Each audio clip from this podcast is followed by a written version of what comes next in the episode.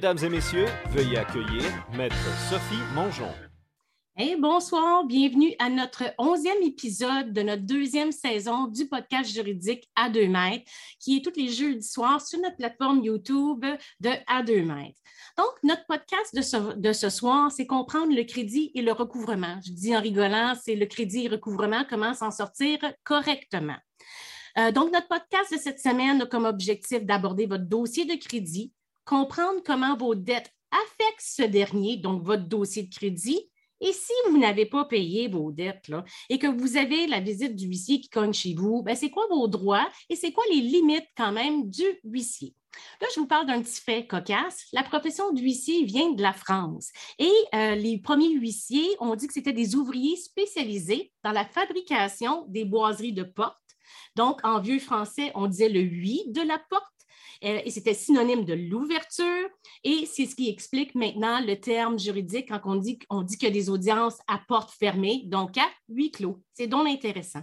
Et en plus, à Montréal, on est la seule place qui porte une attention particulière aux huissiers, puisqu'on a un passage piétonnier, piétonnier qui se nomme l'allée des huissiers, qui est au palais de justice. Autrefois, c'était un petit passage qui permettait, c'est comme un court-circuit qui permettait, euh, dans le fond, d'aller dans le vieux Montréal et passer au palais de justice. C'était comme un, court-circuit. Donc, euh, c'est pour ça que ça s'appelle l'allée des huissiers. Donc, c'est la seule place au monde qui est à l'honneur des huissiers de justice.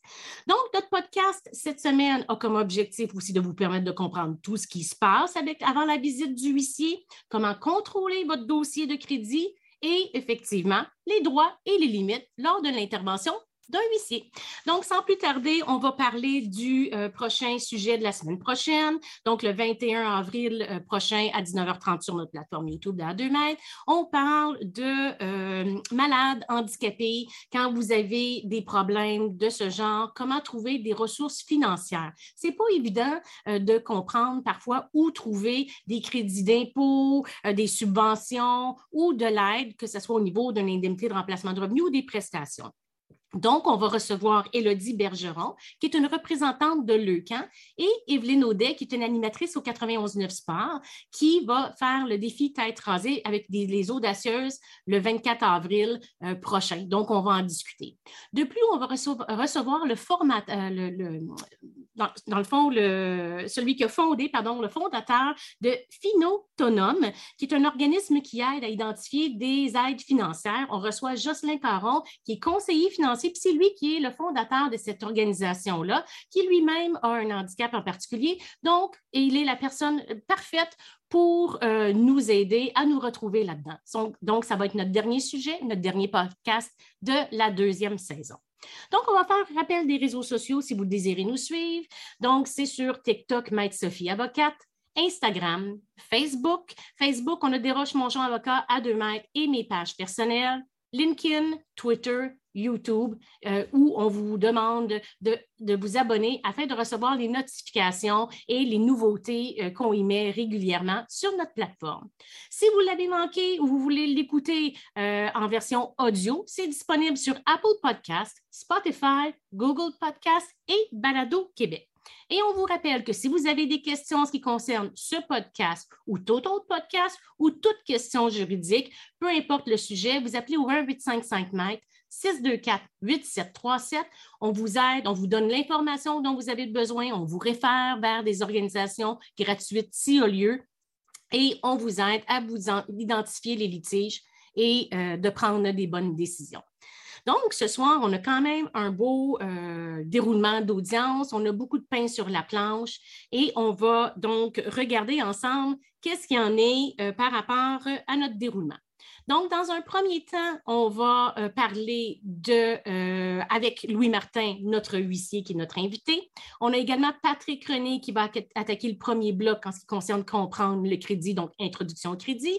Et notre étudiante de la semaine, Naomi Panetta de l'Université d'Ottawa, qui va venir nous éclairer un peu sur les types de saisie.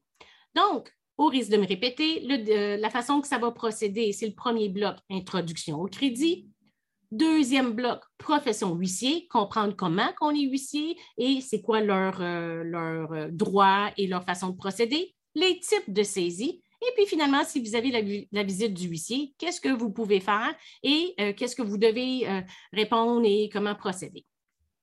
Donc, on va commencer par notre premier bloc qui est Introduction au crédit avec M. Patrick René qui euh, exerce cet emploi depuis, il est euh, conseiller en consultant en gestion des recevables et recouvrement depuis 33 ans. Il est maître dans l'art de démystifier le crédit et les cotes de crédit, qui est quelque chose de difficile à comprendre en soi-même. Et en plus, il va nous donner des petits trucs et astuces comment redresser son dossier de crédit. Et avant d'attaquer tout ça, on va inviter M. Louis Martin, mon collègue et co-animateur de la soirée, à venir avec moi pour nous éclairer et nous aider à traverser ces grandes questions. Bonsoir, M. Martin. Quel bonheur que vous ayez euh, accepté de venir de vous joindre à nous. Euh, vous, vous avez tout un parcours intéressant. Donc, si vous me permettez, vous êtes membre euh, de la Chambre des huissiers de justice depuis 1996. Vous, vous, êtes impliqué au comité d'inspection professionnelle depuis plus de 15 ans à titre d'inspecteur et de secrétaire du comité. C'est bien ça. Et vous enseignez aussi, donc vous êtes formateur. Effectivement, formateur aux stagiaires à l'ordre professionnel des, des huissiers de justice. Puis en 2019, vous avez reçu le prix mérite du Conseil interprofessionnel, euh, interprofessionnel du Québec pour euh, reconnaître votre, euh, votre carrière qui s'est distinguée par votre rapport au service de votre profession et de votre ordre. C'est quand même assez impressionnant comme parcours professionnel. Alors, merci, d'avoir pris du temps votre jeudi soir pour venir nous éclairer tout ça. Je dois avouer, là, moi, que tout ce qui est huissier, saisi, c'est pas ma force. Ma force, c'est le droit social, administratif, accident de travail, accident d'auto, assurance. Alors, c'est des professionnels comme vous qu'on a besoin pour venir nous démystifier tout ça. Merci beaucoup. Là. Ça fait plaisir. On va essayer de, rendre ça simple et de rendre ça euh, accessible à tous. C'est l'objectif. Donc, on va inviter M. Patrick René à se joindre à nous. J'étais tellement euh, contente qu'il se joigne que je l'ai, euh, je euh, présenté rapidement. Donc, je me reprends. M. Patrick René, consultant en gestion des recevables et recouvrements depuis plus de 33 ans, qui va venir nous parler de ce, que, qui est essentiel, c'est l'introduction au crédit. comment qu'on obtient du crédit, quand on en a, comment ça affecte. On a un dossier de crédit au même titre qu'un dossier médical. Mais les gens, des fois, ils comprennent pas ça, puis on comprend pas que si on paye pas une dette, elle va pas disparaître par magie, comme quand tu dois de l'argent, par exemple, à tes parents. Quand tu arrives dans la vie adulte, c'est quelque chose que tu dois quand même contrôler parce que ça te suit, n'est-ce pas, M. René? Absolument. Puis, euh, en fait, c'est quelque chose qu'on comprend. On comprend l'importance sur le tard. On n'a jamais reçu de, On n'est pas formé à comprendre le crédit. Puis pourtant, c'est quelque chose qui devrait être enseigné, je dirais pas dès le primaire, mais à tout le moins dès le début du secondaire parce que ça a un impact réel sur le restant de notre vie. Euh, merci beaucoup pour la présentation, euh, Maître Mongeon. C'est un plaisir d'être ici, euh, honnêtement, pour parler de, quelque chose. Puis je vois que vous avez fait vos devoirs. Effectivement, je suis dans le milieu du recouvrement depuis 1989 et depuis peu, j'ai parti ma, ma, firme de consultation en expert conseil en processus stratégique, gestion des créances et recouvrement, René Consultant. Alors, euh, sans plus tarder, ben, j'irai directement dans le vif du sujet. On parle du crédit. J'aime beaucoup Wikipédia. C'est quelque chose, c'est un outil qui était très démocratique. Et Wikipédia définit le, crédit comme une mise à disposition d'argent sous forme de prêt consenti par un créancier, un prêteur, à un débiteur, qui est l'emprunteur. Et l'opération donne naissance à une créance où un remboursement est prévu selon un échéancier. Bon, il y a une somme d'argent qui est prêtée et il y a des termes qui sont prévus. J'aime aussi beaucoup l'étymologie. Et crédit vient du latin credere, qui est croire. Pour qu'on puisse euh, avoir l'obligation, en fait, naît et elle est basée sur la foi que le débiteur remboursera au créancier. Mais en affaires, comme on sait tous, la foi a ses limites. Et c'est la raison d'être des agences de renseignement du crédit. On appelle ça aussi des agences de notation du crédit. Euh, c'est la première, euh, la première slide de Simon. Donc, moi, si je comprends bien, là, avant de rentrer ça, fait que dans le fond, le crédit, c'est je suis un jeune, j'ai ma première carte de crédit à 17-18 ans. Puis à ce moment-là, c'est une façon de construire mon crédit. Puis construire son crédit, c'est parce qu'il y a des informations. Tu sais, par exemple, j'ai pris une carte de crédit. Ces informations-là vont se retrouver à des agences de crédit comme ceux-là. Oui, au début de tout, euh, en fait, le crédit, comme on le connaît aujourd'hui, est arrivé vers 1956. Euh, c'est Dun Bradstreet qui l'a qui, en a développé la première forme commerciale, si on veut. Et euh, c'est surtout euh, une, une, firme de de notation de crédit pardon, commerciale qu'on connaît moins, mais qui est très présente, qui a commencé euh, Dun Bradstreet, euh, c'est Fair Isaac et compagnie. De là est parti le FICO, ce qui est utilisé là, par toutes les agences pour déterminer la cote de crédit. Et toutes les agences qu'on voit, Equifax, Transilien, qui sont plus connues, qui sont dans le paysage canadien et québécois, euh, Experian, qui est, qui est, plus nouveau, un nouveau joueur de 1996, et Dun Bradstreet. Mais tout ça vient quand même de Dun Bradstreet. Et euh, bon, en, clair, de façon concrète, chaque fois qu'on demande du crédit, euh, une de ces, la compagnie prêteuse va aller prélever de l'information auprès de notre bureau de crédit pour voir notre expérience totale de crédit en transférant également de l'information. Cette information-là, lorsque c'est un prêteur qui, demande une fiche de crédit, donc qui fait une expérience de crédit sur le sujet, sur l'emprunteur, elle va donner de nouvelles informations. C'est la somme de ces informations-là qui va faire euh, des informations qui sont accessibles par les autres demandeurs du crédit. Il y a deux sortes de demandeurs de crédit. Il y a les hard inquiries, celles qui écrasent les données précédentes. C'est un peu complexe. Je vais essayer d'y aller euh, quand même euh, de façon simple. Euh, une banque, si vous allez voir une banque et vous demandez un prêt, plus de quelques milliers de dollars, disons, pour l'achat d'un véhicule, on présume que les informations que vous donnez sont bonnes et les informations qui sont données sont les plus récentes à votre fiche de crédit. Donc, une autre agence, disons une agence de marketing ou une agence de recouvrement, va aller chercher ces informations-là et va aller prélever, va aller obtenir les informations les plus récentes qui ont été données par un, créancier, un prêteur d'argent. Je peux donner un exemple. Par exemple, j'ai fait un prêt automobile, j'ai fait j'ai une carte de crédit, je fais un prêt automobile, puis là, je veux appliquer, par exemple, pour une, pour une maison. Fait quand je vais appliquer pour une maison, à ce moment-là, l'institution bancaire va faire des vérifications auprès d'une de ces grandes agences-là pour vérifier mon dossier. Ton état, ton expérience, ton historique de crédit le passé est le garant de l'avenir, c'est un peu la prémisse sur laquelle les bureaux de crédit sont, sont conçus, effectivement. Mais l'information que tu vas avoir donnée est la plus récente qui va être partagée auprès des autres demandeurs d'informations. Combien de temps, justement, l'information reste à un dossier, par exemple? Tu sais, j'ai, pris une carte de crédit, j'ai pris du retard, je ne l'ai pas payé, mais finalement, j'ai eu un auto, puis après ça, j'applique pour une maison. Combien de temps ça reste? Ça dépend si, ça dépend si l'information qui est rapportée au bureau de crédit, elle est négative ou pas. Dans le cas où il n'y a rien qui se passe, tu fais une demande aujourd'hui, s'il n'y a pas d'autres demandeurs les 20 prochaines années, ben, cette information-là va rester comme étant la dernière en liste. Donc, c'est elle qui va être partagée après. on va le voir, euh, les, impacts au niveau du bureau de crédit euh, un peu plus loin. D'accord. Euh, bon, donc, les prêteurs utilisent la cote de crédit pour évaluer le niveau de risque d'un client. Comme j'ai dit, le passé est garant de l'avenir. On arrive à la deuxième cote, à la deuxième slide, pardon, où là, on voit quand vous demandez un bureau de crédit, c'est ce que vous voyez. Vous avez une, information qui va de 300 à 900 et qui fait que ces transitions sont sur la même base, le même, le même score de FICO, comme j'ai dit, qui est l'abréviation de Fair Isaac and Company, les deux euh, fondateurs de, de, cette compagnie. Et euh, ce qu'on voit ici, c'est que faible de 300 600, moyen 600 699, moyen et faible, vous allez avoir des difficultés à obtenir du crédit les banques euh, ou les institutions prêteuses vont demander un co-signataire et en haut de 700, qui représente environ 75% de la population, ben, vous allez pouvoir obtenir du crédit.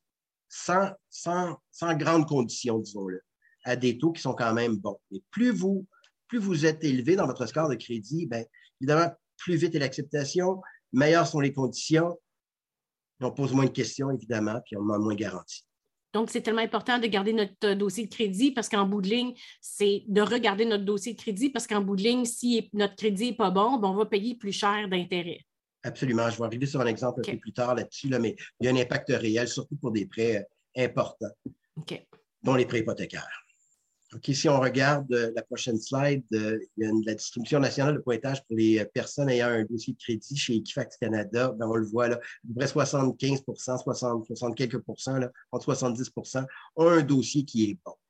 Les autres, en bas de, en bas de 700, là, on a 11% qui est à 650, 699, et là, ça décroît. Ça, c'est problématique. Les banques ne vous prêteront pas d'argent si vous avez 699 et moins, à moins d'avoir un endosseur en règle générale moi, vous connaissiez ou que ça peut arriver, on arrive dans la fin du mois, puis il y a des compagnies prêteuses, des magasins à rayon à la Brick Company qui ont des quotas de prêts et que dans les derniers jours du mois, ben, ils vont prêter à des gens qui sont plus à risque parce qu'ils doivent rencontrer leur quota. Mais en règle générale, on a besoin d'un co-signataire et les taux d'intérêt sont souvent plus élevés. On a un autre slide euh, qui démontre un peu euh, le pourcentage de retard qui, qui, va, euh, qui va occasionner ou qui va subvenir, survenir pardon, lorsque on a un score de crédit, on le voit par tranche de crédit. Ça, c'est le, le, pourcentage de gens qui vont être en défaut de 90 jours et plus sur les deux prochaines années. Donc, on le voit là, euh, c'est vraiment prédictif au sens où quelqu'un qui a un score de plus de 800, les, banques, les institutions prêteuses sont confiantes à l'effet qu'il y a juste 1% de ces gens-là qui vont connaître dans les deux prochaines années. Donc, c'est basé sur l'expérience de tous les gens qui ont eu ce score-là et qui ont fait l'expérience du crédit. Donc, seulement 1% des gens vont avoir une fois un retard de 90 jours et plus. Et c'est très important parce que 800, vous rentrez, si vous avez un score de crédit de 800, les banques vont vous ouvrir les portes, ils vont vous accueillir comme si vous étiez un client euh, honorables et vont vous traiter comme tel avec des bons taux d'intérêt. On va voir comment maintenant maintenir et développer sa cote de crédit. Euh, voici les différents facteurs qui influencent sur la cote de crédit. Il faut comprendre qu'une cote de crédit est basée sur l'expérience totale du crédit passé. Comme je l'ai dit, le passé est, garant de l'avenir. Ben, l'historique de paiement compte pour 35% le solde dû par rapport à la carte de crédit est de 30% je vais y revenir dans le détail, l'âge de vos comptes 15 les nouvelles demandes de crédit, 10 et c'est le seul des points qui affecte négativement pour sur le, score de crédit et le nombre de créanciers puis la variété. Vais regarder en détail.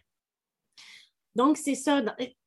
Par exemple, un solde dû par rapport à la carte de crédit ou l'historique de paiement. Donc, si tu es un jeune puis tu as ton téléphone cellulaire, c'est quasiment ta première expérience de crédit. Fait que si tu ne le payes pas à temps, puis tu traînes des soldes, etc., ben, veut, veut pas, la compagnie prêteur euh, téléphonique va envoyer de l'information, puis c'est ça qui va euh, contribuer ou à, ta cote. Oui, ça c'est important aussi. À chaque mois, on rapporte les informations au bureau de crédit. Donc, on voit si un dossier est à date, on va le voir un peu plus loin. S'il est 1, ça veut dire qu'il est à date. S'il est 2, il y a 30 jours de retard. On va le voir un peu plus loin. OK. Mais au niveau du solde, Sophie, les, deux types de crédits qui contribuent le plus, autant positivement que négativement, à la cote de crédit, ce sont les cartes de crédit et les marges de crédit. Et si vous avez une marge de crédit et une carte de crédit à la fin du mois dont le solde est excédent 30% du crédit alloué, donc vous avez une carte de crédit de 1000, puis euh, à la fin du mois, vous avez 300, 330 dollars de solde, même si vous êtes à date, ça va quand même impacter négativement votre crédit. Il faut éviter d'avoir plus que 30% sur ces cartes de crédit et les marges de crédit.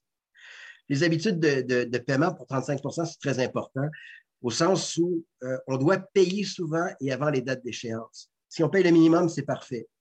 Dans le côté, comme je l'ai dit, l'utilisation du crédit disponible, si on dépasse 30% de son solde, on est affecté négativement.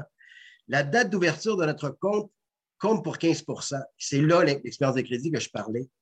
Plus on ouvre un compte jeune, plus on a une carte de crédit jeune, plus on a une marge de crédit jeune, plus ça rapporte à long terme. Parce qu'elle va compter comme une expérience qui est favorable. Il y a un prêteur qui vous a prêté de l'argent, n'a pas perdu depuis X nombre de temps, il a fait de l'intérêt sur vous. Vous êtes donc un client à qui les banques et les compagnies prêteuses veulent prêter. Fait que je me répète, fait que si tu es un jeune, justement, puis là, tu as, ton cellulaire, puis tu le payes à temps. Puis après ça, tu demandes une carte de crédit, puis tu ne l'utilises pas ou quand tu l'utilises, tu claires tout de suite tes affaires. Donc, tu risques d'avoir une bonne cote de crédit puis pouvoir avancer puis dans la vie et faire des prêts à des meilleurs taux. c'est important. Absolument. Puis la première chose à faire, c'est de demander une marge de crédit sur son compte vous avez une marge de crédit de 500, même si vous ne l'utilisez pas, c'est parfait, c'est pas grave. Vous avez un crédit qui est, plus varié. Et là, la banque, vous pouvez prendre un petit peu de crédit. En fait, vous devez créer une expérience de crédit. Vous devez démontrer que vous êtes capable d'utiliser et le crédit et que vous avez la discipline pour le rembourser. D'arriver, en fait, les banques vont prêter puis vont ouvrir une, marge de crédit à valeur déjà égale à l'argent qui, est en caisse. Donc, il n'y a pas vraiment de risque là, mais ce serait le premier conseil que je donnerais à des gens. Euh, le nombre et le type de créance, euh, la variété de comptes a un, impact positif sur la cote. La sainte trinité étant l'hypothèque, la carte de crédit et la marge de crédit. Fait dès qu'on peut la commencer jeune, dès qu'on peut avoir une marge de crédit, on le fait. On demande une carte de crédit. Encore une fois, on est capable de geler un certain montant, qu'on parle à notre banque, qu'on demande un, rendez-vous avec notre conseiller et qu'on prenne une carte de crédit, non pas prépayée, mais qui soit garantie par l'argent que j'ai en caisse. Et le troisième qui va, qui va venir dans le temps, l'hypothèque. Si vous avez ça et si vous savez gérer ça, intelligemment, vous n'aurez jamais de problème de crédit Et l'autre où il faut faire attention, c'est le nombre de nouvelles demandes qu'on fait. Chaque fois, la prémisse étant que si on demande du crédit, c'est parce qu'on en a besoin. Donc, on est plus à risque de faire défaut parce qu'on n'a pas la, liquidité pour le support. C'est comme, c'est le raisonnement de l'industrie. Donc, chaque demande qu'on fait impacte négativement notre code de crédit. Il faut faire attention. On ne, demande pas, il y a moyens de calculer son taux d'endettement. On ne devrait jamais demander ou aller voir une institution prêteuse sans avoir calculé son propre taux d'endettement et éviter de faire une demande s'il dépasse 40% donc, en résumé, ce qui, affecte négativement notre code de crédit, bon, les liens sur la propriété, les faillites, on va revenir plus tard, les paiements en retard, euh, les soldes. S'il n'y a aucun solde sur une carte de crédit récente, je demande une carte de crédit et je ne fais pas, je, n'utilise pas, ça ne me donnera aucun point. Euh, des demandes de crédit récentes, des jugements légaux, évidemment, trop, trop peu de comptes renouvelables, du revolving credit, des cartes de crédit, des antécédents de crédit limités. Donc, plus on a d'expérience, plus ça nous, euh, plus ça nous paye. Et bon, ben, des, prêteurs hypothécaires qui consultent notre rapport de crédit. En fait, il faut, faut, vraiment y penser. Demander du crédit, c'est s'exposer au jugement de, l'industrie. Et ça, ça pour vous, euh, M. René. Je vous en prie. J'ai déjà eu comme conseil d'un banquier dans mon jeune temps, il me disait du crédit, même si tu n'en as pas besoin, quand tu as un beau dossier, quand ça va bien dans ta vie professionnelle, c'est là que c'est le temps d'en demander parce qu'au moment où tu vas éventuellement en avoir besoin, probablement que tu vas être dans une mauvaise situation, puis on ne te l'accordera pas. Si je suis votre explication, ce que vous dites, c'est d'en avoir trop, ça vous nuit aussi. Euh, non, je dis pas, pas d'en avoir trop, de faire trop de demandes. Si vous en avez beaucoup varié, puis vous êtes capable de le gérer, c'est parfait. Euh, il faut, puis c'est un excellent conseil, là, c'est un très bon conseiller en placement que vous avez eu là, au sens où en fait, les gens vont prêter à des gens qui savent utiliser le crédit. Encore faut-il que vous, démontriez que vous en avez un besoin. Pardon. La personne qui, n'en a pas besoin et qui n'a jamais utilisé, on ne sait pas vraiment à quoi s'attendre, fait qu'on ne prêtera pas de l'argent. Les compagnies prêteuses détestent le risque. C'est pas compliqué. Là, on le voit, là, en haut de 800, vous allez avoir un prêt assuré. En haut de 700, on peut commencer à vous poser des questions. En bas de ça, on ne vous en prête pas, à moins que vous ayez un co-signataire. Je veux dire, l'industrie du crédit n'aime pas le, le, risque au sens où elle le calcule. Donc, et ça, c'est un excellent conseil, c'est très avisé. Utilisez le crédit au maximum au sens où demandez-en, démontrez que vous êtes capable de l'utiliser, puis vous n'en manquerez pas quand vous en avoir de besoin. Tout à fait. Euh, il y a un fait qui est super intéressant que j'ai déjà vu dans un document interne de chez Equifax, euh, où j'ai appris, j'ai été absolument surpris, que 70% des consommateurs qui déclarent faillite sont à date avec leurs obligations et leurs paiements au sens où les gens veulent bien payer, mais sans dette à un point tel qu'il y a un point de non-retour, il y a une rupture. Et le consommateur va simplement faire faillite. Fait qu'il y a des indices de probabilité. Là, on a montré un score qui était euh, celui là, de 300 à 900, mais il y en a un autre à l'interne où euh, on se sert, c'est l'indice de faillite. En fait, plus on se rapproche de nos soldes, comme j'ai dit, si on a un solde de carte de crédit, si j'ai 1000 dollars de carte de crédit, puis j'ai cinq cartes de crédit, puis sont toutes maxed out. Donc, je dois 5 000 sur 5 000 de, prêts possibles. Mais on considère que je ne suis pas loin de la faillite. Et ça, c'est très mauvais. Donc. Euh, c'est pas drôle pareil. Hein? Moi, dans mon temps, là, mes parents, c'est comme non, tu ne demandes pas de crédit, tu payes tes affaires au fur et à mesure, etc. Là, on est en 2022, puis c'est totalement le contraire. Au contraire, maintenant, il faut que tu en demandes pour pouvoir le plus jeune possible, ou en tout cas, pour, et, le payer et bien construire son dossier. C'est euh, un peu différent d'autrefois. Hein? On n'est plus dans les conseils d'administration ou les conseils de village dans les caisses populaires, ça n'existe plus, ça. on est ailleurs, on sort de, d'autres mesures. Mais tu sais, quand on parlait tantôt de, l'incidence d'un mauvais crédit, là, si je n'ai pas un bon crédit, ben, mon taux hypothécaire, si je prends cet exemple-là, qui est le plus probable, celui qui va impacter le plus euh, l'emprunteur, ben 1% sur une hypothèque de 500 000 sur 25 ans, c'est 90 000 de plus. C'est énorme. Mais je trouve ça un peu injuste parce que dans le fond, quand tu as un bon crédit, c'est parce que tu as des bons moyens financiers, fait qu'on te donne des, taux moins. Quand tu as de la difficulté, puis que tu n'as pas un beau, taux, un beau euh, dossier de crédit, on t'en met plus, on met plus des hauts taux d'intérêt. C'est le modèle d'affaires du pawn shop. C'est exactement ça, c'est faire de l'argent sur le pauvre. C'est très triste, mais c'est un fait. Euh, et je vais aller plus loin euh, dans le, je vais donner quelques conseils au niveau du crédit pour enchaîner peut-être sur le recouvrement. Je vois, que ça avance. Euh, euh, si j'ai un conseil, demandez au moins une fois par année votre, votre bureau de votre fiche de crédit. Chez Equifax et chez TransUnion, ce sont les majeurs. Pourquoi? Parce que ce ne sont pas les mêmes compagnies qui rapportent à tous. Il faut comprendre que c'est privé. Une compagnie peut envoyer des informations chez Equifax, puis une autre à TransUnion exclusif, ou les deux simultanément. Euh, demander son bureau de crédit, ça n'affecte pas la, cote. Si on y voit une anomalité, il faut le rapporter au service à la clientèle du bureau de crédit. Il va avoir une note qui va être euh, qui va afficher sur le bureau de crédit pour dire ben, anomalie potentielle, euh, au même titre que si vous avez été victime de fraude pour des jardins. Mais justement, j'ai une question dans le chat, j'attendais qu'on y arrive.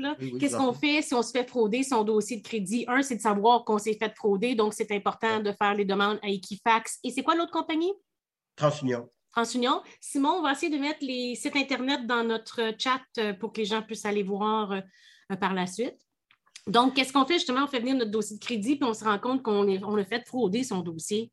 Bon, il y a des solutions qui existent. Je, pense qu'une des. Euh, il y a Equifax TransUnion qui l'offre, une des banques, la Banque Royale offre quelque chose de, très nouveau puis de très dynamique au sens où il y a des alertes possibles. Dès qu'il y a un mouvement sur notre fiche de crédit, qu'on aille sur Crédit Karma, qui est TransUnion, ou qu'on aille sur Equifax, vous allez le voir, euh, ça coûte environ 20 par mois et on a une alerte à temps réel. On n'est pas obligé de faire ça, on est capable de le demander. Au pire, on le demande aux trois mois. Mais si on a victime de Desjardins, sachez que les informations sont présentement, ils circulent sur le dark web et ça va probablement rester là pour le restant de votre vie. Donc, demandez des informations, soyez alerte et euh, quand vous voyez quelque chose, communiquez avec les bureaux de crédit.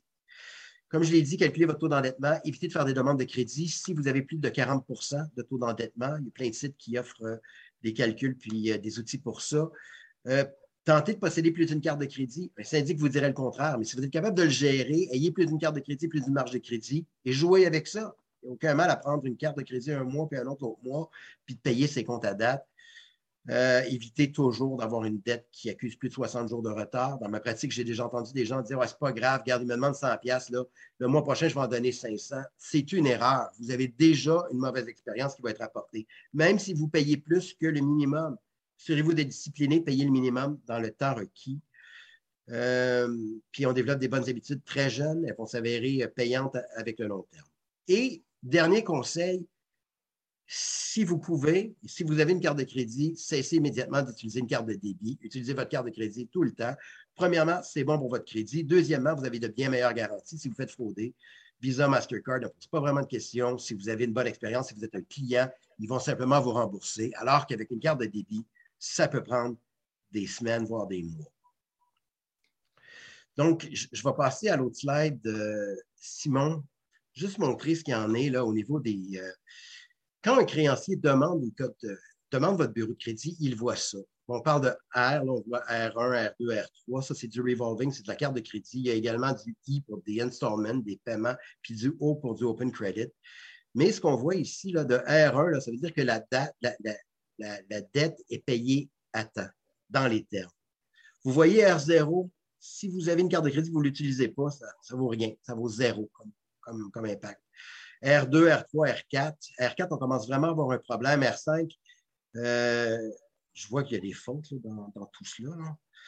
Mais euh, bref, à R5, le créancier va diriger sa créance ailleurs et va commencer à l'envoyer vers les pertes. Et lorsque ça, ça arrive, elle va être apportée à R9, mauvaise créance. Le dossier, soit sans bon recouvrement, va peut-être être en faillite. Et on voit la différence entre R7 et R9, la proposition du consommateur. Ça a une grande incidence Voyons-le tout de suite. Juste un instant, Patrick. Moi, avant, parce que c'est important, on a une question dans le chat qui dit euh, si on se fait refuser pour une voiture, est-il inutile d'aller dans un autre concessionnaire? Euh, pratiquement oui. Changez votre stratégie. Essayez d'avoir euh, un co-signataire. Puis vous pouvez poser des questions avant qu'on soumette votre dossier à Equifax ou à TransUnion.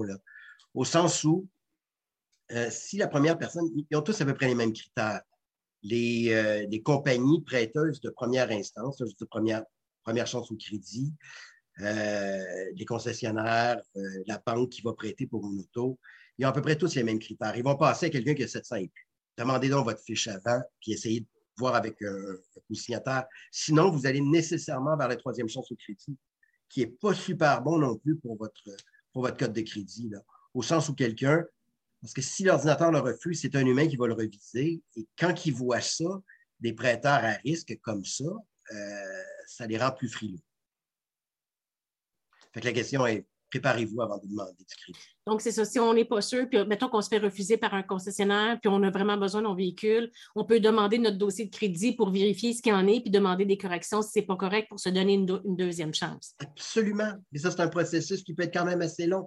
Mais parlez-en avec votre conseiller, allez jusqu'à l'ombudsman au besoin, surtout si vous pensez que la cote de crédit n'a pas été euh, ou n'a pas sa place sur votre dossier de crédit. OK. On, va voir l'autre slide. J'ai parlé, euh, ouais, passe, passe-la rapidement celle-là. Durée de l'affectation au bureau de crédit. Simon, s'il te plaît, la prochaine. Bon, regardez bien, j'ai parlé de, euh, de la faillite et de la proposition. Ça, on voit, j'ai fait un petit montage rapide là-dessus. Ce que vous voyez là, au Québec, l'affectation au bureau de crédit, principalement, on le voit, ça dure à peu près six ans partout pour Equifax, sauf pour la proposition du consommateur, qui est de trois ans à partir de la date du paiement. Donc, si vous avez vraiment, si vous êtes embourbé, parce qu'il y a des alternatives à la faillite, là, et la meilleure alternative, c'est la proposition du, consommateur. Au sens où vous allez déterminer un certain montant qui va être distribué au prorata de vos créances, les intérêts vont être gelés, et vous allez bénéficier d'un certain temps pour rencontrer l'ensemble, pour, pour adresser l'ensemble de vos dettes. Et cette inscription-là dans les registres publics va arrêter de vous impacter négativement après trois ans, contrairement à une faillite qui est six ans chez Equifax et sept ans chez Consulat. C'est vraiment sérieux. Fait que si je comprends bien, Patrick, par exemple, là, je dois 500 euh, pièces à TELUS, je dois 300 pièces à Hydro-Québec, 200 pièces à Bell, etc. Puis là, je suis dépassée par tout ça. Tant qu'à laisser ça courir puis arriver au point où il faut que vous faites euh, faire faillite, si on voit quand la soupe est chaude, de faire une proposition aux consommateurs, ça va être moins dommageable que de laisser l'hémorragie puis rien faire puis arriver en faillite. Faire une faillite, absolument. Puis avant même de faire ça, on peut faire une consolidation de dette. Donc, allez voir déjà d'en parler. Il n'y a pas de honte à devoir de l'argent. Notre système est basé sur le crédit. Notre économie au complet est basée sur le crédit. Les nations empruntent la totale. Sauf si on laisse aller, on demande notre négligence et notre incapacité de se faire face. Mais la première chose à faire, ce serait d'aller voir notre institution bancaire, d'aller voir peut-être, quand on est jeune, nos propres parents qui ont souvent les reins plus solides au niveau financier, puis leur demander, est-ce capable de m'aider? J'aurais besoin d'un co-signataire. Et là, consolidation de dette, ben, c'est de prendre l'ensemble de nos dettes et de les diriger vers un seul versement auprès de notre banque. Si ça, ça ne marche pas, avant de faire la faillite, la proposition au consommateur, Sophie, c'est le choix le plus avisé que je puisse donner ça. Je dois avouer que je n'apprends parce que je ne savais pas que ça durait juste trois ans versus une faillite six ans. Ça, c'est. exact. Oui. Mais euh, elle est de plus en plus populaire. Les syndics euh, ils font beaucoup de promotions et avec raison. C'est bon à tous les niveaux. Maintenant, il y a une autre chose aussi, si vous êtes très mal pris, le dépôt volontaire, c'est comme une, saisie, euh, une saisie volontaire de son propre salaire. Euh, je vois M. Martin qui sourit un peu. C'est quand même efficace. ça, doit vous mettre des bâtons dans les roues. Mais euh, en fait, si je parle aux consommateurs, le dépôt volontaire, c'est une solution qui est avisée. Bon, écoutez, si jamais ben, tout ça ne marche pas, on n'a pas été vigilant, on n'a pas on n'a pas adressé nos dettes, on n'a pas été voir une banque, on n'a pas euh, ni fait faillite, ni déposé une proposition consommateur. Et le dossier, après souvent 120 ou 180 jours, le créancier l'envoie à une agence de recouvrement. Ben, c'est pas mal la ruine du crédit quand on arrive là. c'est moins pire que la faillite, mais quand même, c'est rentré dans les euh, archives publiques et euh, une dette en recouvrement empêche, stop, toute autre possibilité d'avoir un prêt tant que ça, ce n'est pas réglé. Donc, quand même, c'est un levier qui est très fort. Et euh, je, vais montrer l'autre slide juste pour dire qu'est-ce qu'on fait quand on est une agence de recouvrement. Bien, il y en a beaucoup d'agents de recouvrement au Québec. Il y en a 3500 et 66% de ces gens-là sont des femmes. Pourquoi je tenais à mettre cette, euh, stat-là? Ben, c'est parce que quand même, on peut être surpris. Là, on a quand même l'image de l'agent de recouvrement galvaudé. On a une image qui est quand même assez négative, mais honnêtement, ce sont des gens qui, comme vous et moi, là, qui faisons leur travail. Évidemment, ils ont quelque chose à régler, mais ce sont des gens qui sont parlables. Vous allez être surpris. Si j'ai des conseils à donner, si jamais on arrive euh, en recouvrement, ben, la bonne chose, c'est que d'ici là, ça ne peut que s'améliorer, au sens où si vous payez votre dette, il va y avoir un retrait de, ben, pas un retrait de, la créance, mais elle va être marquée comme payée. Et là, je vais vous donner un secret. Que vous la payez, si vous devez 1000 dollars et, qu'elle est en agence de recouvrement, que vous payez 1000 dollars ou 500, donc que vous la payez son plein montant ou sous offre de règlement partiel, ça ne changera rien du tout au fait qu'elle est payée et elle n'affecte plus votre, dossier de crédit de la même façon. Si vous la payez totalement partiellement, c'est la même chose. Fait que si vous avez des moyens limités, si jamais vous êtes rendu déjà en recouvrement parce que vous en avez moins, ben, profitez-en et euh, faites une offre de règlement. Ça peut vous aider beaucoup. Euh, et si tu ne règles pas avec l'agence de recouvrement puis tu fais semblant que ça n'existe pas encore, c'est quoi la prochaine étape? Mais j'imagine que M. Martin va rentrer et va le dire parce que là, les, seuls autres recours, ce sont des, recours légaux. Donc, euh, ça va être, je vais vous laisser l'antenne. Merci beaucoup de m'avoir donné le temps. Maître Mongeon, M. Martin, merci pour tout. Merci, merci, M. René. Ça nous éclaire. Merci beaucoup de nous avoir expliqué tout ça. Je n'ai appris beaucoup. Merci.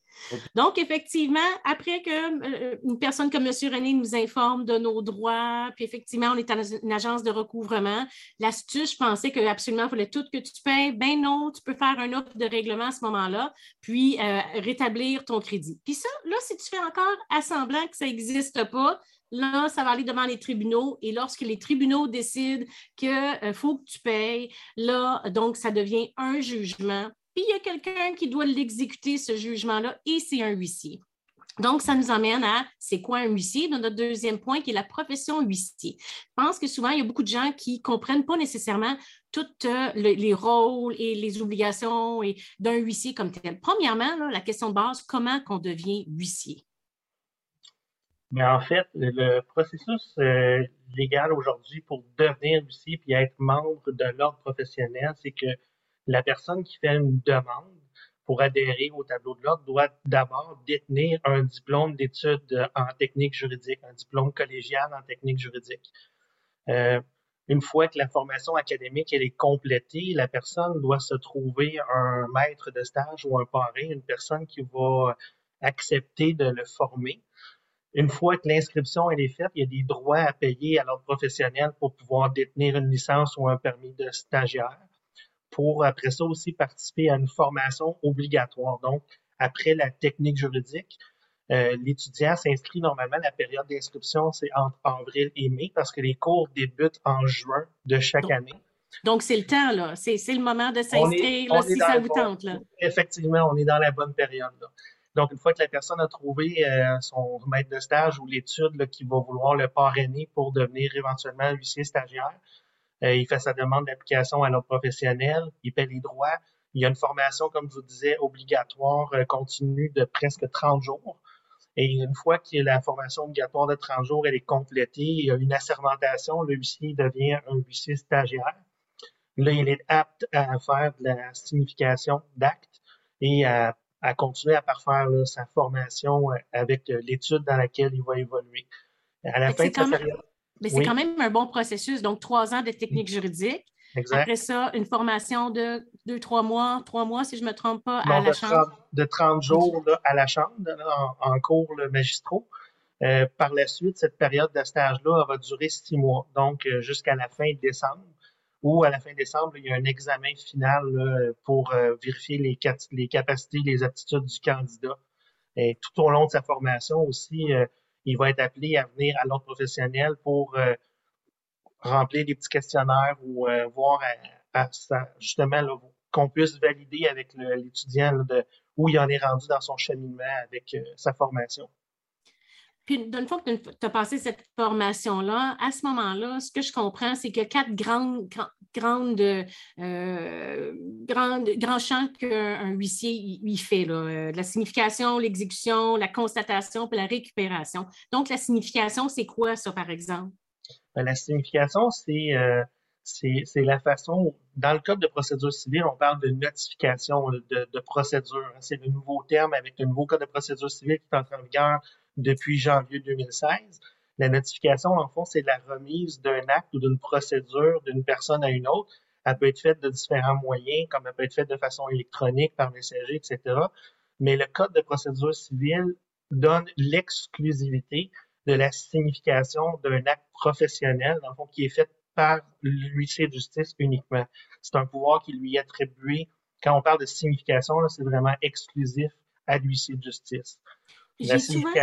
Il y a une question que j'ai eue cette semaine en prévision du podcast qui était est-ce qu'on peut faire la signification par courriel? depuis la pandémie. Pardon, je vais vous reprendre. Recommencez-moi donc ça depuis la pandémie. depuis la pandémie, il y a beaucoup de choses qui ont été bouleversées. Dans le fond, là, il y a un décret ministériel qui fait en sorte que la signification peut se faire par moyen électronique. Donc, elle est prévue à la loi qu'on puisse échanger de façon électronique des documents légaux d'un huissier vers un, individu ou une personne par courriel ou par moyen qui peuvent être autorisés aussi par le tribunal. On a même vu des significations qui peuvent être autorisées par euh, le Facebook d'une personne. Ah oui, ça, je ne savais pas. Mais tu sais, ça ne peut pas être moi qui signifie à quelqu'un d'autre. Il faut que ça soit un huissier qui le fait. Sinon, ce n'est pas une signification qui peut être une notification qui pourrait être considérée valable. C'est ça? Exactement. Comme je vous dis, le terme de signification donc, est exclusif et c'est vraiment attribué à l'huissier car il dresse un procès verbal sous son serment professionnel de l'acte, de la façon dont elle a été délivrée, l'heure, la date, à qui ça a été remis, puis de quel, en quel moyen. Parfait. Ensuite, l'exécution, ça, c'est quel volet? Comment ça procède?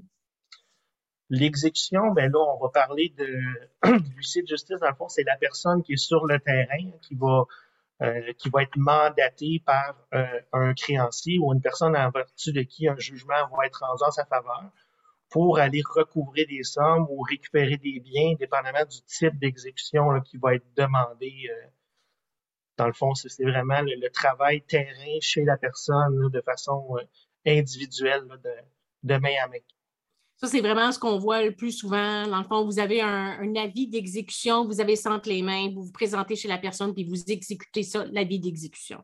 Exactement. Oui, c'est la, façon de faire. Puis la constatation, ça, c'est plutôt quoi? Bien, en fait, ça aussi, c'est un outil qui est très intéressant. C'est que dans le, Code de procédure civile, il y a des pouvoirs qui sont attribués à lui au niveau des constatations matérielles, dans le sens où euh, une personne aurait besoin de faire constater un état des lieux ou euh, toute, constatation qui peut être faite, dans le fond, par les sens, par ce qu'on observe, ce qu'on entend, ce qu'on peut sentir, euh, même parfois, des fois, peut-être dans l'odorat ou dans le goût. ça peut être rapporté par l'officier de justice qui va faire un rapport de ça, encore une fois, sous son serment professionnel ça a une valeur ajoutée dans le sens où vous voulez démontrer ou faire de la preuve. Et euh, ça, comme l'acte est fait sous son serment professionnel, ça a une valeur authentique. Donc, euh, à certains égards, ça pourrait même être à la demande du tribunal. Il pourrait mandater l'huissier pour aller faire les constatations. ça a la même valeur que si le tribunal s'était déplacé lui-même pour aller voir de ses yeux ou entendre de, comme de ses oreilles à lui. C'est comme si le juge était sur place. Une extension du juge comme tel. C'est comme si moi, j'arrête pas de dire, ben, ça, sent le, ça sent les animaux chez mon voisin, il s'en occupe pas. Moi, si je le dis, ça a une valeur limitée, mais si vous, vous venez le constater, puis vous dites, oui, effectivement, ça sent les excréments, euh, ben là, à ce moment-là, le juge va prendre plus pour avérer ce que vous dites que moi, par exemple. Exactement. On voit, on voit surtout les constatations euh, développé là, avec le, fil du temps, là, surtout pour les exécutions d'ordonnance, où des fois la, conséquence au non-respect d'une ordonnance va aboutir à un outrage au tribunal. Le huissier peut se déplacer pour aller voir de ses yeux, constater justement que la personne a refusé de collaborer ou a obtempéré, le déroulement, comment ça s'est fait, est-ce qu'elle s'est commis, est-ce que les paroles qui ont été dites, quels sont les échanges. Mais ce qu'il faut comprendre, c'est que l'huissier est là que pour rapporter. Non, il peut pas prendre parti, il peut pas prendre acte, ni, ni s'immiscer dans le processus judiciaire. Il est là vraiment comme témoin auxiliaire de qu'est-ce qui va s'être déroulé au moment de sa présence sur les lieux.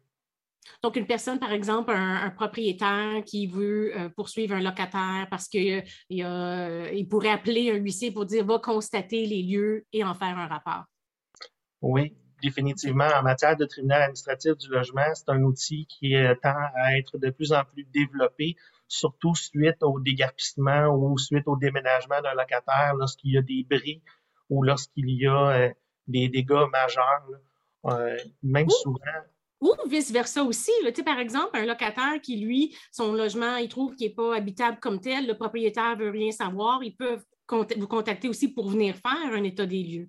Définitivement, c'est un, une constatation matérielle aussi qui peut être euh, qui peut être un bon outil pour le locataire qui veut se protéger ou qui veut faire rétablir ses droits d'occupation euh, de jouissance paisible des lieux. C'est un outil qui peut être intéressant aussi. C'est des choses qu'on ne sait pas, ça. Et finalement, la récupération. Hein? Ça, c'est, je pense, c'est le, dans le fond, le remettre euh, la, notification, l'exécution des décisions, la constatation, ça, c'est beaucoup moins connu. Puis la récupération, ça, ça consiste en quoi? Ben, la récupération, on peut l'avoir euh, dans, plusieurs volets. Si on revient un petit peu à ce que notre invité d'avant nous expliquait en matière de, de recouvrement ou de remise volontaire, euh, lui-ci, dans un cas justement où la personne va être en défaut suite à des paiements euh, en retard.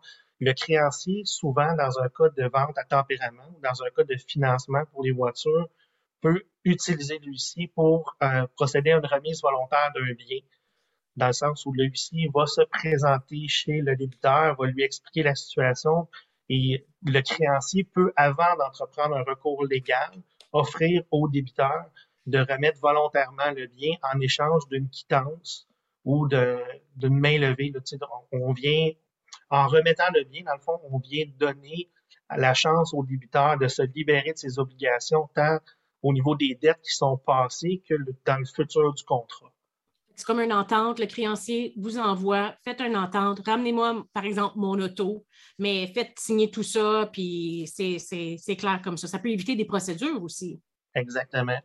Puis dans un, cas où c'est plus euh, pointu, ou qu'on va faire de, de, la récupération par le bref de mise en possession ou euh, par un bref d'expulsion, ben là, à ce moment-là, on devient dans l'exécution forcée des jugements. C'est suite à une décision du tribunal où on va aller récupérer un bien. Ça peut être aussi dans les cas de saisie avant jugement. Je pense qu'on va y revenir. Mais justement, une fois qu'on est rendu à l'étape de récupération, ben ça nous emmène à notre troisième sujet, qui est les différents les types de saisie. Et pour nous expliquer tout ça, puis c'est quand même assez complexe, mais on va s'en tenir à trois. On a notre invitée Naomi Panetta, euh, qui est étudiante en droit à l'Université d'Ottawa, qui est euh, assistante d'un député fédéral aussi à la Chambre des communes. Donc, euh, elle déjà en politique, elle aime ça, elle comprend ça. Donc, on l'invite à joindre nous pour nous expliquer Bonjour Naomi. Les types de saisie. Comment ça va? Ça va bien et vous? Oui, ça va bien. Merci beaucoup d'avoir euh, accepté de nous parler de ce sujet qui est parfois un peu complexe et euh, puis qui est difficile à identifier. Donc, euh, dans le fond, ce qu'on va faire, c'est que je vais te demander en rafale de nous dire quel grand type de saisie qu'il y a là. Oui, alors, dans le fond, il y a la saisie en main tierce qui peut se faire auprès d'une institution bancaire ou euh, auprès d'un salaire directement chez l'employeur. Ensuite, il y a la saisie-vente mobilière ou immobilière, qui dans le fond, la saisie-vente, c'est de permettre d'immobiliser les biens d'un débiteur et de procéder à leur vente afin de rembourser un ou plusieurs créanciers. Alors, les biens saisis par un huissier de justice font l'objet d'une vente de gré à gré ou, à défaut, aux enchères publiques. Et ensuite, il y a la, saisie avant jugement. Et ça, ça se fait soit de plein droit, ça se voit souvent en financement d'automobile et euh, aussi, euh, ça se fait aussi aux autorités du tribunal. Ah, donc, la saisie en main tierce, Naomi, c'est donc dans une institution bancaire. Donc, la personne qui a un jugement peut aller le déposer. Mais on va demander à M. Martin, justement, dans la saisie de main vous avez un avis d'exécution. Puis là, on dit, OK, on va aller saisir là, des, des, comptes ou du salaire. Comment ça fonctionne? Ben, la façon usuelle, donc, c'est les gens vont euh, demander une consultation, dans le fond, dans un bureau d'huissier. Ils vont venir nous rencontrer avec leur copie de jugement. Ils vont nous donner des informations euh, intéressantes, dans le fond, qu'on a besoin pour procéder à l'exécution, procéder à l'ouverture d'un avis d'exécution. Le huissier, dans un premier temps, il a l'obligation de, de, valider ou de vérifier auprès du registre des saisies sur Sockige pour savoir s'il y a déjà une autre exécution en cours euh, avec le même débiteur. Si tel est le cas, il doit référer le client au huissier qui a déjà la d'exécution ouverte ou demander euh, techniquement un transfert pour être devenir responsable de la vie d'exécution. À ce moment-là, une fois qu'il y a la permission d'agir, donc il va enregistrer euh, les informations pertinentes sur le registre de Sockige pour pouvoir procéder à l'émission d'un avis d'exécution dans lequel on va inscrire les informations de la tierce saisie qui peut être, comme vous disiez, euh, une institution financière ou un employeur. Donc, dans les faits, une fois que tous les dossiers euh, sont montés et que l'huissier va prendre ses documents authentifiés, il va aller voir directement, dans un cas d'institution financière, on pourrait se rendre tout simplement chez Desjardins, rencontrer la personne responsable de la saisie des comptes bancaires, des, des comptes de l'institution financière. On l'informe qu'il doit geler le compte et nous fournir euh, dans les dix jours suivant la réception de l'avis d'exécution la déclaration Donc, le tiers, que ce soit un employeur, c'est la même mécanique qu'une institution financière, il doit nous déclarer ce qu'il a en sa possession, donc tous les, comptes de la personne, euh, les placements, ça peut être des REER, ça peut être un, un compte avec opération, un compte euh, conjoint, etc. Donc, nous, on reçoit la déclaration affirmative du tiers saisi et par la suite, on va déterminer avec le créancier euh, de quelle façon on va agir. Donc, si les soldes sont là à 100% pour couvrir la dette, ça met fin au dossier. Si, si dans certains cas, c'est qu'un pourcentage où euh, là, à ce moment-là, on va pouvoir continuer l'exécution sur d'autres mesures d'exécution, mais en gros, le tiers, une fois qu'il reçoit l'avis d'exécution, qu'il reçoit la saisie, a un délai de 10 jours pour euh, faire la déclaration puis fournir des informations à l'huissier de justice. Dans le fond, là, si le huissier débarque à ton travail et il dit Je m'en viens rencontrer l'employeur, il n'y a pas grand-chose que vous puissiez faire. Dans le fond, j'ai goût de vous dire vous auriez dû payer vos dettes. Oui, c'est ça. On est dans une belle société euh, de droit, mais nous, on est malheureusement là euh, un peu pour jouer la mauvaise carte de dire aux gens qu'il y a des obligations qui sont malheureusement rattachées à leurs droits. Effectivement, ben, on, donne l'information, puis l'employeur, c'est toujours la même mécanique, il y a un délai de 10 jours, mais à, quelques technicalités près, euh, l'employeur doit tenir compte d'un certain pourcentage pour établir la portion saisissable euh, du revenu de la personne en défaut.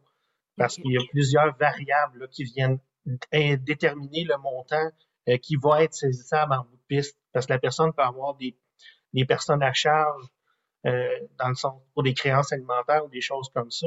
Donc, ça va venir varier sur le montant qui va être éventuellement saisissable. Le taux horaire influe euh, le nombre d'heures travaillées par semaine. Tout ça, c'est des variables qui ne donnent pas euh, une ligne directrice qui est égale et commune à tous pour une saisie de revenus. OK. Puis effectivement, s'il n'y a pas assez d'argent dans les comptes bancaires, on peut saisir le compte bancaire, puis on peut aussi aller dans, comme notre deuxième point, c'est saisir des biens meubles et des biens immeubles. Donne-nous donc, Noémie, des exemples de biens meubles qui peuvent être saisis.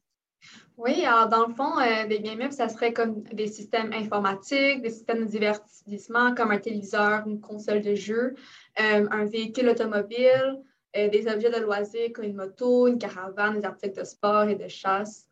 Alors, ça, en gros, c'est ça.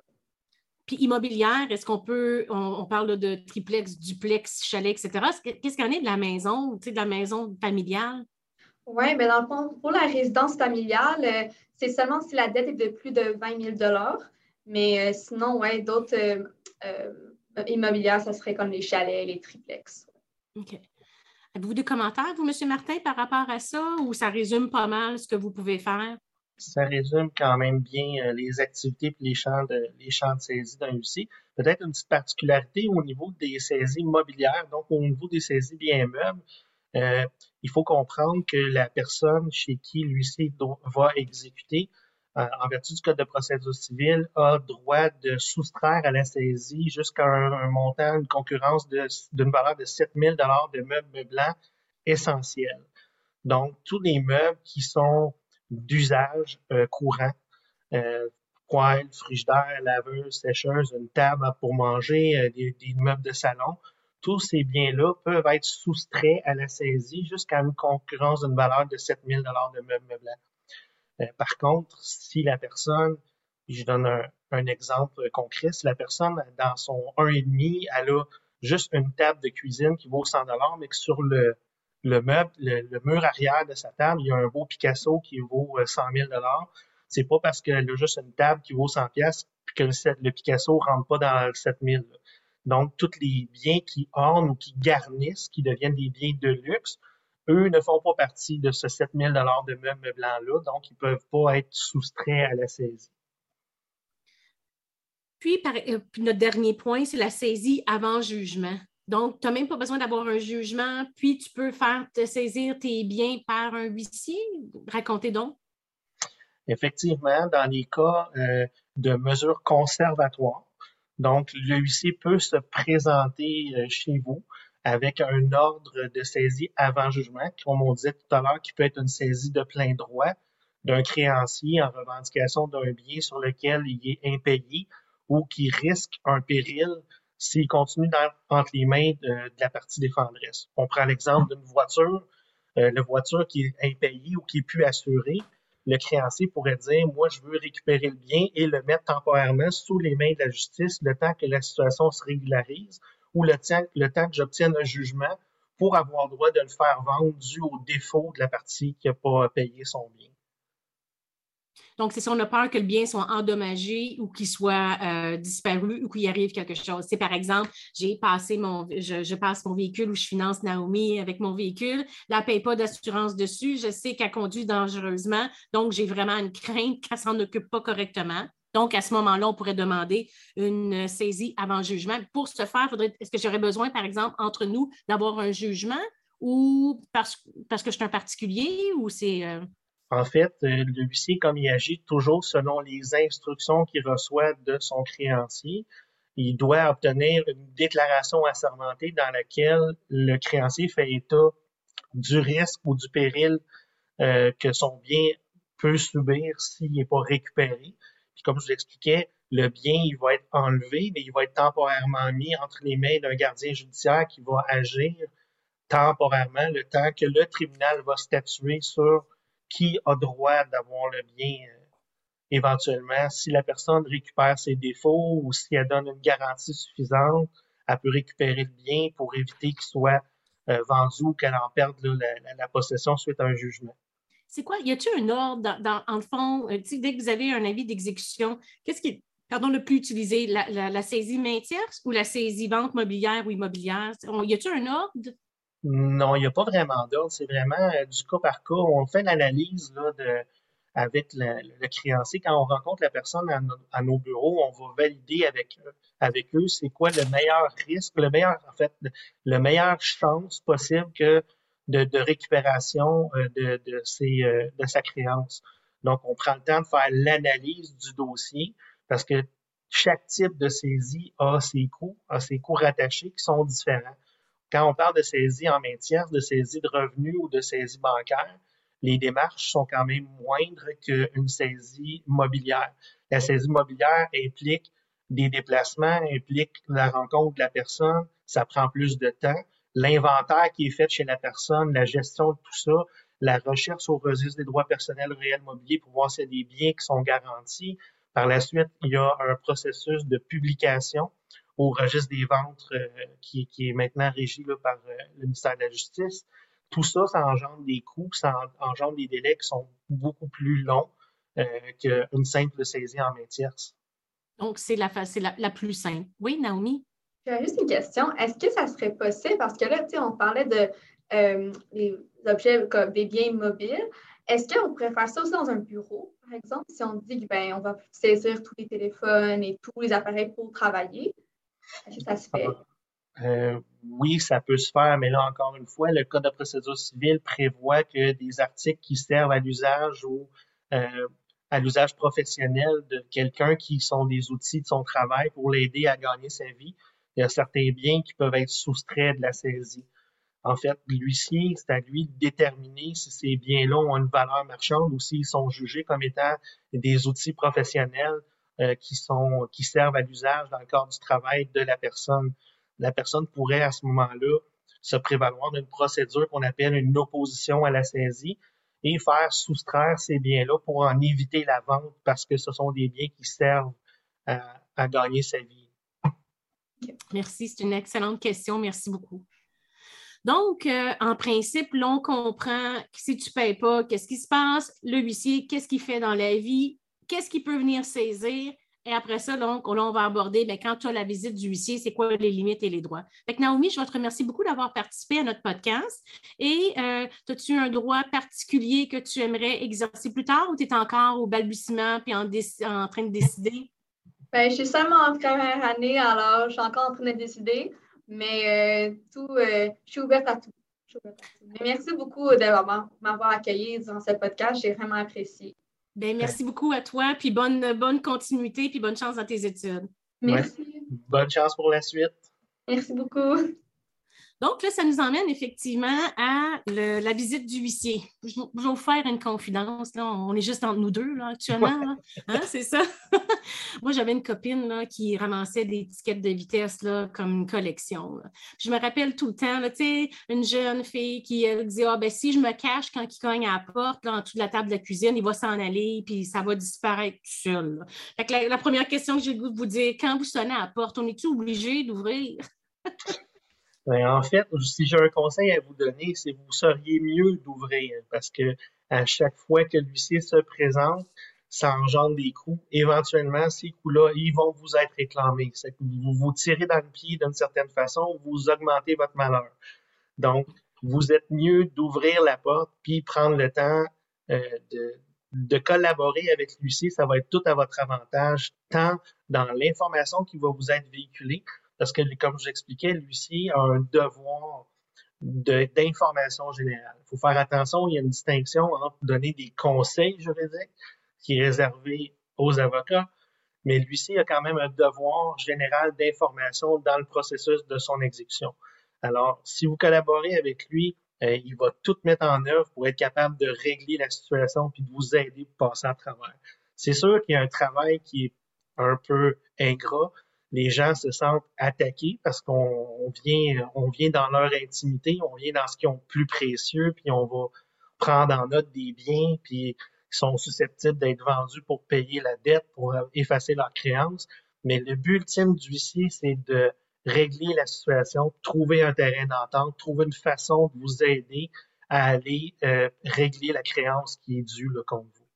Donc, améliorer votre sort vous êtes rendu là, L'huissier, ce n'est pas, lui qui a entamé les dettes pour vous. Fait quand il se présente, vous avez deux options. Vous le voir comme un ennemi ou essayer au contraire d'améliorer votre sort avec tout ça.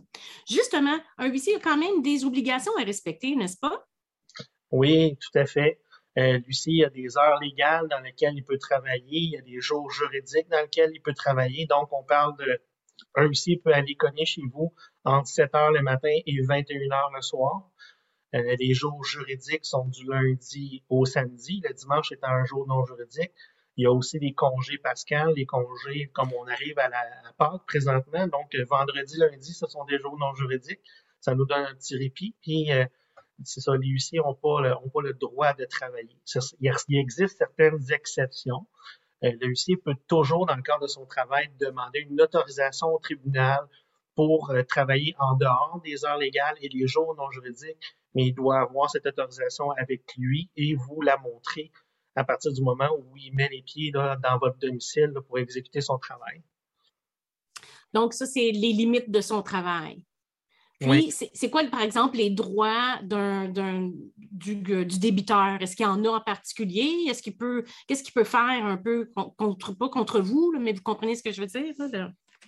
Ben, en fait, le, débiteur, euh, comme je vous dis, tantôt, on prenait le cas de figure où la personne euh, qui se cache euh, indûment alors qu'il sait très bien que le huissier de justice est à sa porte. vous comprendrez qu'éventuellement, avec la pratique, avec le temps, on vient qu'on développe un sixième sens. Hein, on sait quand les gens sont chez eux. Et, si jamais on, on, laisse un avis de passage, on laisse une carte d'affaires pour que les gens rappellent, on se pointe à des heures différentes, il n'y a toujours pas de collaboration Éventuellement, l'huissier va s'adresser au tribunal pour demander ce qu'on appelle une requête, euh, une demande d'autorisation pour pénétrer dans un lieu, euh, dans un lieu barré. Donc, il va revenir avec un serrurier pour faire son travail en votre absence ou en votre présence, mais ça va, ça va éventuellement se faire de toute façon. Et ça augmente les frais. Justement, j'ai une question dans le chat de Mme Christine, que je salue d'ailleurs, que je connais très bien, qui me dit ceci. Euh, est-ce que, euh, dans le fond, quand est-ce qu'on sait c'est qui, euh, comment on sait que c'est un vrai huissier qui cogne à notre porte? Est-ce que vous avez des pièces d'identité? Est-ce que vous êtes obligé de les, montrer? oui, définitivement. L'huissier de justice a l'obligation de s'identifier. Il y a avec lui un insigne qui lui est fourni par l'ordre professionnel. Il y a aussi une carte euh, d'identité portant sa photo. Donc, euh, l'huissier a l'obligation de s'identifier. Puis, je vous dirais que c'est 95% de nos confrères le font instinctivement, mais les gens qui ne sont pas certains peuvent demander à l'huissier de s'identifier. ça fait partie de ses obligations déontologiques de le faire. J'ai une autre question aussi dans le chat de Yannick, que je salue d'ailleurs aussi, qui euh, nous demande si on peut remettre les documents dans la boîte à lettres. Est-ce que vous pouvez laisser les documents dans la boîte à lettres ou, pas du tout? Vous devez absolument le voir en personne. Euh, non, en fait, le, Code de procédure civile permet, dans certaines situations, euh, la remise de documents dans la boîte aux lettres de la personne. Ça peut être parce qu'elle refuse de collaborer, ça peut être parce que il y a, suite à une ou plusieurs tentatives, la personne est toujours absente, mais l'huissier doit au préalable valider, dans le fond, il doit s'assurer que la personne ou le destinataire, c'est bel et bien euh, à cette adresse-là qui demeure. vous avez le droit, justement, c'est une autre question. J'ai une série de questions d'avance en plus. Euh, justement, est-ce que vous avez le droit de parler aux voisins pour obtenir de l'information? Euh, définitivement. L'huissier a quand même euh, une obligation déontologique de garder un certain euh, secret professionnel. Il n'ira pas dévoiler les informations contenues dans la procédure qui va être contre vous, mais ça fait partie de son travail de s'assurer puis de valider que c'est bel et bien vous qui êtes l'occupant de l'endroit qui, qui doit être visité ou qui doit où il doit laisser les documents. Donc, on va faire des vérifications soit auprès du propriétaire de l'immeuble auprès du, ça peut être auprès du registre foncier de la ville, le, rôle d'évaluation. Ça peut être avec le concierge de l'immeuble, ça peut être avec un voisin. Il y a plusieurs moyens qui nous sont à, notre, qui sont à notre disponibilité pour valider, mais notre travail d'abord et avant tout, avant de laisser un document sur place, c'est de s'assurer que l'occupant ou le destinataire est bel et bien la personne qui demeure là. Pour compléter, si vous aviez justement un conseil à donner aux gens qui sont rendus malheureusement à l'étape de votre visite, quels seraient euh, les conseils de base que vous leur donneriez? Bien, je, leur dirais dans un premier temps de, ne pas avoir nécessairement peur de la personne qui va être euh, en leur présence. Euh, le travail de Lucie, comme je vous dis, c'est de trouver ensemble des façons d'arriver à régler une situation conflictuelle il est là pour vous donner des bonnes pistes de solutions. Il est là pour démystifier en fait les documents qui vont vous être remis ou la procédure dans laquelle vous allez être enclenché. Il va être la meilleure personne qui, qui va pouvoir vous expliquer la procédure, puis vous donner des pistes de solutions, sans vous donner encore une fois des conseils juridiques, mais il peut très bien vous référer à des professionnels du droit euh, qui vont être plus euh, ciblés dans le fond avec le type de procédure qui vous est euh, qui vous est signifié. Il va vous expliquer c'est quoi les, délais dans lesquels vous avez à répondre aux actes de procédure qui vous sont remis. Il va vous donner, dans le fond, le cadre dans lequel euh, vous devez agir. Donc, euh, essayez de, garder l'esprit ouvert puis d'être euh, d'être attentif à tout ce qui pourrait vous donner comme information qui, en bout de ligne, va vous être favorable pour vous aider à vous sortir de la procédure de ce pétrin-là. Ça vous est déjà arrivé toute une aventure, hein, vous, M. Martin, une fois quand vous êtes présenté chez euh, une personne pour, je pense, euh, une éviction ou une reprise de logement, il vous est arrivé quelque chose à Granby en particulier où vous avez sauvé la vie d'une personne? Oui, euh, ben, en fait, sauver, c'est un grand mot. oui, mais. J'ai fait mon devoir de citoyen. Je vous jure que si vous aviez été à, la même place que moi, je vous auriez fait probablement la même chose. C'était effectivement pas une situation très facile. C'était dans un cas où euh, il y a eu de la violence parentale sur des enfants mineurs. Donc, c'était pas euh, c'est pas une situation euh, que je souhaite revivre dans, dans, le futur de ma carrière. C'était pas très intéressant. Non, ce n'était pas intéressant, mais quand même, vous avez fait un, votre devoir euh, juridique de vous présenter, mais vous êtes allé au-delà quand même de votre mandat. Vous auriez pu rien dire. Vous avez constaté de la maltraitance, vous avez appelé la police, puis vous avez sauvé des jeunes enfants tout de même. C'est non, c'est pas négligeable. je vous remercie euh, de le souligner, mais comme je vous dis, c'était quand même assez. Euh, ça, ça, nécessitait cette intervention-là. C'était hors de question que je puisse fermer les yeux là-dessus, puis de juste tourner les talons, ce n'était pas possible. Monsieur Martin, je vous remercie énormément. Vous avez été une source d'informations des plus pertinentes. Euh, j'apprécie que vous ayez pris du temps pour venir nous discuter et partager votre passion et votre métier avec nous. Alors, euh, je vais vous souhaiter une excellente soirée. Je vous remercie énormément de votre présence. Vous avez été vraiment euh, fantastique. Alors, je vais vous souhaiter un joyeux temps des, de, de, un long week-end, cher Pascal, où vous allez ne pas notifier. oui, un bon congé de Pâques à vous aussi et à vos auditeurs. C'est un grand plaisir. Je vous remercie encore de l'invitation. C'est grandement apprécié. Bien, merci à vous. Je vous souhaite une bonne soirée. Merci, au revoir. Donc, ça nous permet de déclarer que notre séance est levée pour la soirée. Donc, je veux vraiment remercier euh, les gens qui participent à chaque semaine à notre podcast. Donc, notre réalisateur Simon, euh, Véronique qui fait toute notre graphisme et la mise en place, Patrick qui nous aide aussi à la mise en place également et Stéphanie, qui est notre technicienne juridique qui fait les recherches, etc., depuis les 11 derniers euh, épisodes de notre saison 2. La semaine prochaine, je vous rappelle que nous recevons des gens de Leucan et de Finautonome qui vont nous aider à comprendre lorsqu'on est malade ou lorsqu'on a une personne qui est malade et on devient proche aidant, comment passer à travers tout ça financièrement. Ce n'est pas vraiment évident. Donc, on reçoit Evelyne Audet, animatrice au 91.9 Sport, Leucan et M. Caron de euh, Finautonome. Donc, si vous voulez nous suivre toujours sur les différents réseaux sociaux, je vous les répète, TikTok, c'est Maître Sophie Avocate, M-E Sophie Avocate. Instagram, on a le A2 Maître et Sophie Mongeant Avocate. Facebook, A2 Maître, Desroches Mongeant Avocat. LinkedIn, Twitter et YouTube. Et euh, afin de vous assurer d'avoir toutes les informations au fur et à mesure, ben, abonnez-vous à ces différentes pages pour recevoir les avertissements. Vous pouvez aussi nous entendre en rappel sur les plateformes audio Apple Podcasts, Spotify, Google Podcasts et Balado Québec.